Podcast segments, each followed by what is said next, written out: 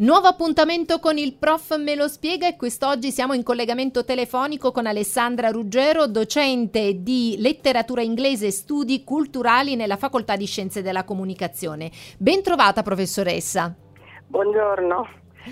Professoressa, oggi tutte le testate giornalistiche internazionali e anche le nazionali hanno dedicato ampio spazio alla scomparsa della regina Elisabetta II che è stata ufficializzata con un annuncio ieri sera intorno alle 19.30 ma di cui già si parlava dalla mattinata messaggi di cordoglio che sono arrivati da moltissimi capi di Stato, da esponenti della politica internazionale, addirittura abbiamo letto di bandiere a mezz'asta negli Stati Uniti. Professoressa, un personaggio veramente molto amato e eh, molto apprezzato anche politicamente. Ci spieghi un po' eh, qual è la sua visione anche un po' privilegiata vista la sua esperienza e i suoi studi? Sì, è um, un personaggio che chiaramente è stata un'istituzione, è un'istituzione eh, e che ha mh, accompagnato con il suo regno tutte le trasformazioni, non soltanto locali, britanniche, eh, ma mondiali dal secondo dopoguerra in poi. Eh, internamente i cambiamenti che si sono susseguiti durante il suo regno sono stati tantissimi, eh, molto significativi da un punto di vista politico, se pensiamo alla dissoluzione dell'impero e alla costituzione del Commonwealth, eh, l'impero britannico eh, incomincia a dissolversi, a sgretolarsi nel 1947, subito dopo la seconda guerra mondiale e man mano un paese dopo l'altro eh, escono durante il regno di Elisabetta dalla, mm, diciamo, dal controllo eh, diretto della madrepatria e, e, e, si associano al Commonwealth. Elisabetta eredita un impero che è il più grande in epoca mm, moderna e lo trasforma durante il suo regno nel Commonwealth che oggi conosciamo, eh, ma soprattutto cambia proprio eh, con il suo regno il rapporto della monarchia con i sudditi, c'è una grande ehm, trasformazione, potremmo dire, mediatica della monarchia, a partire dalla sua cerimonia dell'incoronazione che viene trasmessa in diretta per la prima volta nel 1953 con eh, una trentina di milioni di spettatori nel solo Regno Unito. E quella è, stata veramente, è stato veramente il primo passo verso l'esposizione pubblica sempre più sofisticata dell'immagine della, della monarchia e poi è continuata con uh, i matrimoni reali eh, e anche con, um, per esempio nel 69 con con uh, il film Royal Family che fu trasmesso dalla BBC e poi anche su, su ITV. È un film in cui le telecamere entravano in casa dei sovrani proprio perché erano anni difficili e, e c'era l'idea che bisognasse eh, mostrarsi e consolidare il rapporto con la popolazione. In questo eh, il principe Filippo ha avuto un ruolo chiave perché è stato lui veramente poi il modernizzatore quello che ha spinto verso questa, questa um, dimensione più mediatica degli eventi della monarchia. Un rapporto con i media che peraltro ha avuto anche dei momenti eh, di criticità, insomma, con il periodo in cui è venuta a mancare Lady, Lady Diana, l'atteggiamento freddo che eh, la regina aveva mostrato non era sfuggito ai media che l'avevano fortemente criticata. Sì, eh, chiar- chiaramente questa apertura eh, verso i media poi ha ha portato anche eh, i suoi lati negativi. No? Sappiamo di come poi la famiglia reale sia stata sempre inseguita e, e, braccata no? per uh, far sì che si potessero pubblicare scoop e, foto imbarazzanti o dichiarazioni imbarazzanti e così via. Um, è chiaro che uh, i media hanno avuto un ruolo centrale nella morte della principessa Diana, um, ma soprattutto dopo, uh, diciamo nella um, critica al comportamento della sovrana, perché quello è stato un altro, diciamo, uno dei momenti principali di crisi. La popolarità della regina e della monarchia era molto calata in quegli anni. Sicuramente la, eh, le rivelazioni della principessa Diana avevano avuto eh, un ruolo in tutto questo, però la situazione interna era difficile da un punto di vista economico e eh, l'Inghilterra veniva fuori da grandi, grandi sacrifici politici e la, la, la Casa Reale continuava a, diciamo, a esporre, a esibire eh, ricchezza e quindi tutto questo aveva allontanato anche un po' i sudditi, ma la reazione nei confronti della morte della principessa e in realtà la reazione al fatto che la regina volesse ignorarne l'importanza, no? non, non, renderle il tributo che eh, tutti pensavano le fosse dovuto, ha creato non, non, pochi problemi. Se pensiamo al film di Steven Frears. Infatti Queen, mi stavo per eh, ricollegare proprio questo, nel senso che molti i film, e le opere teatrali, i racconti che sono eh, stati dedicati o che hanno citato la regina e proprio questo aspetto è stato analizzato dal film che stava citando. Sì, sì, è chiaro che i film, anche i film biografici cosiddetti biopic eh, che sono tanto popolari in questi anni raccontano una storia che eh, non è la storia, no? noi sappiamo che sono, sono rappresentazioni, no? sono interpretazioni di, di, di, fatti, però raccontano quegli aspetti nel modo in cui la società in quel tempo eh, li, vuole, li, vuole, raccontare. Pensiamo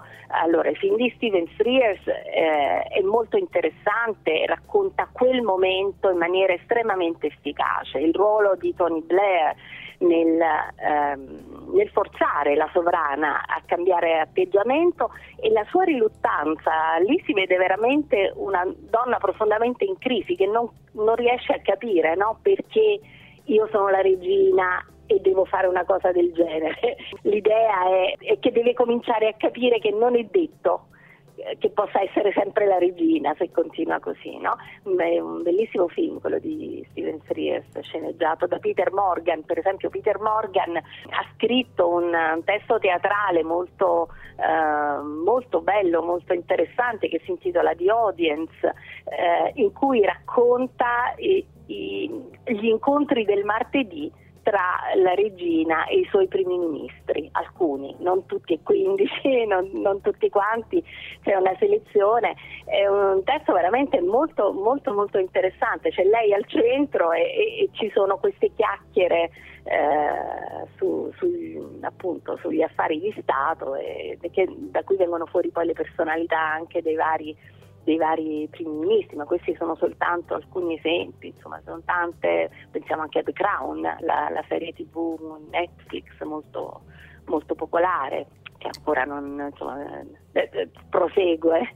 Eh, eh, viene definita insomma, la serie più completa della trattazione sullo schermo della vita di Elisabetta Windsor. Eh sì, perché parte proprio dal, da, dagli inizi, eh, da prima che diventasse regina, e eh, racconta poi nelle varie stagioni eh, i, momenti, i, momenti, fondamentali, eh, c'è la politica sullo sfondo, c'è la storia della famiglia, c'è il rapporto con, con uh, appunto i primi ministri con, uh, e, e, con il popolo. Eh, arriva uh, adesso alla, agli anni della principessa Diana, ma non ancora, cioè, è ancora in ehm, eh, in corso, aspettiamo le, le, le stagioni successive, quindi effettivamente molto molto completa. Eh, insomma, poi c'è anche una citazione in un film di, di, Sorrentino, Voyage au bout de la nuit del 2020. L'ultimo film in ordine cronologico è quello Spencer, diretto da Pablo Larraine. Insomma, ce ne sono veramente tantissime. Ce ne sono tantissime. C'è il romanzo di Alan Bennett, uh, di Uncommon Reader, uh, in cui si immagina la regina come avida lettrice di, di libri che chiede a tutti i suoi commensali, anche nelle scene di Stato, lei che libro sta leggendo, che cosa ha letto. E sono tante le, eh, le rappresentazioni, ma quello che è importante poi è riconoscere effettivamente come abbia portato avanti e trasformato la monarchia nel tempo, non che un ruolo pubblico i sovrani inglesi non l'avessero sempre avuto, ma un ruolo pubblico molto eh, diciamo mediatico a seconda delle epoche. Se pensiamo all'altra regina Elisabetta, Elisabetta I nel, nel 500 andava in giro, eh, faceva questi viaggi di Stato strabilianti per eh, ricchezza e, e, in tutta l'Inghilterra per farsi vedere, per consolidare il rapporto con, con i sudditi. E la, Elisabetta II ha cominciato a fare grandi viaggi nei paesi del Commonwealth ehm, e lo fanno e ancora li, li diciamo, questi viaggi adesso li fanno i, il principe, il re Carlo. Re eh, Carlo, e... ieri per la prima volta a citarlo è stato Liz eh, Truss nel suo discorso che riferendosi alla regina ha detto che si tratta di una roccia. Ehm, sì e poi ha eh, per la prima volta detto proprio che il nuovo sovrano è Carlo, quindi i dubbi sono stati fugati completamente. sì, sì, perché si era sempre pensato, c'era sempre il dubbio se avesse poi deciso di abdicare la regina oppure eh, se invece, Carlo, il principe Carlo invece se invece sarebbe salito al trono Esatto, prosegue lineare con questo nome eh, Carlo III che è, ieri sentivo che, che, che si discuteva. Non porta bene nome. come nome. Eh, diciamo mm, un po', non direi, potrebbe non essere così, però, mm, però poi sono Carlo I e Carlo II sono stati figure chiave, certo uno ha perso la testa e quindi diciamo, ha fatto una bella fine, però in realtà quella è proprio la prima modernizzazione della monarchia, cioè quella del 600, del, quella del 600 è la prima trasformazione poi della monarchia inglese da un sistema diciamo più feudale verso una monarchia moderna. Quella rivoluzione, il periodo repubblicano sono serviti a questo. Eh, la monarchia con Elisabetta si è trasformata perché l'impero si è, si è, si è dissolto, ma il, diciamo poi eh, la Gran Bretagna è rimasta comunque, il Regno Unito sono rimasti una potenza in ogni caso. Un, un'opera di modernizzazione che è passata attraverso anche, diciamo così, l'accettazione di un'immagine più ironica della regina, perché alla fine abbiamo visto anche partecipare a dei video in cui, per esempio, per le Olimpiadi si fingeva un 007, oppure mentre sorseggiava un tè insieme al famoso orsetto progetto per sì, eh, lanciare diciamo, il una giubileo. Bond girl, una Bond girl ai, ai tempi del, delle Olimpiadi, quella è stata veramente molto divertente, eh, molto ironica, ma anche quest'ultimo, quest'ultimo video che poi è stato riproposto in questi giorni più volte. Le celebrazioni, anche quella delle Olimpiadi, sono state particolarmente ricche eh, e in questo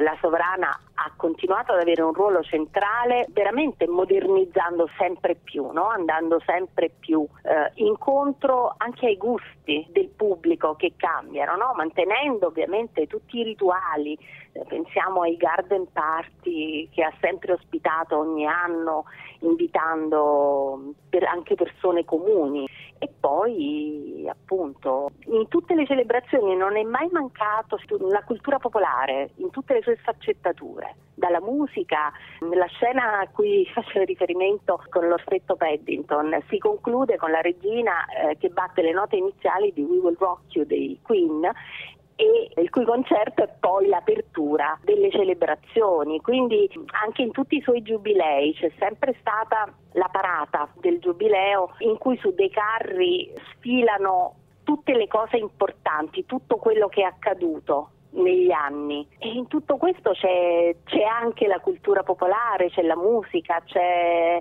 so, il carnevale di Notting Hill, ci sono eventi che appartengono alla storia eh, quotidiana della nazione.